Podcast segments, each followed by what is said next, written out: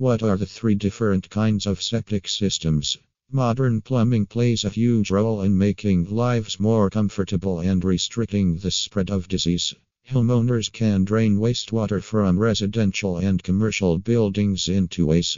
The first is using a septic system, and the second is by tying the structure to municipal sewer lines.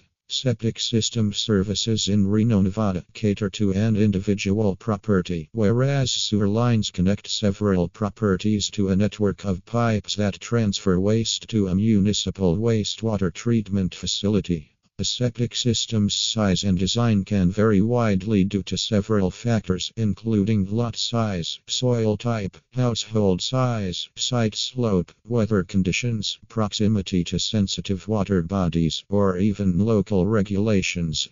While there are many types of septic systems, we'll discuss the three most common types of conventional septic systems.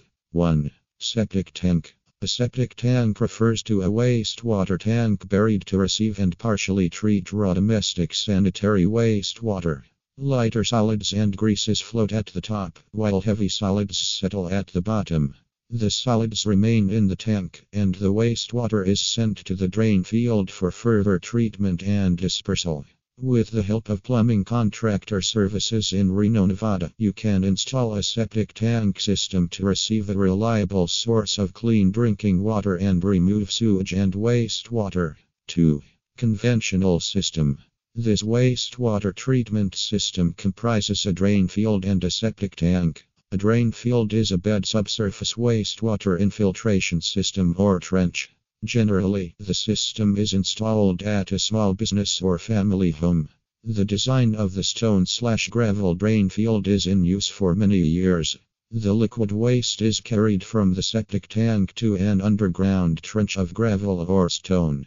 With the help of a geofabric or similar material layer covering the trench, dirt, sand, and other contaminants are prohibited from entering the clean stone. Liquid waste filters through the stone, moving for treatment by microbes after it reaches the soil below the stone slash gravel trench. Since the overall area needed by gravel slash stone systems is relatively large, there are better choices for all residential sites or conditions. 3. Chamber system. Gravel systems are replaced by gravel less drain fields. They are of various types, including fabric wrapped pipe, open bottom chambers, and synthetic materials such as expanded polystyrene media. The chamber system is an example of the gravel less system. It serves as a substitute design for the stone slash gravel system. The key benefit of the chamber system is increased ease of construction and delivery. They are also ideal for high groundwater tables, where the quantity of water flowing into the septic system is variable.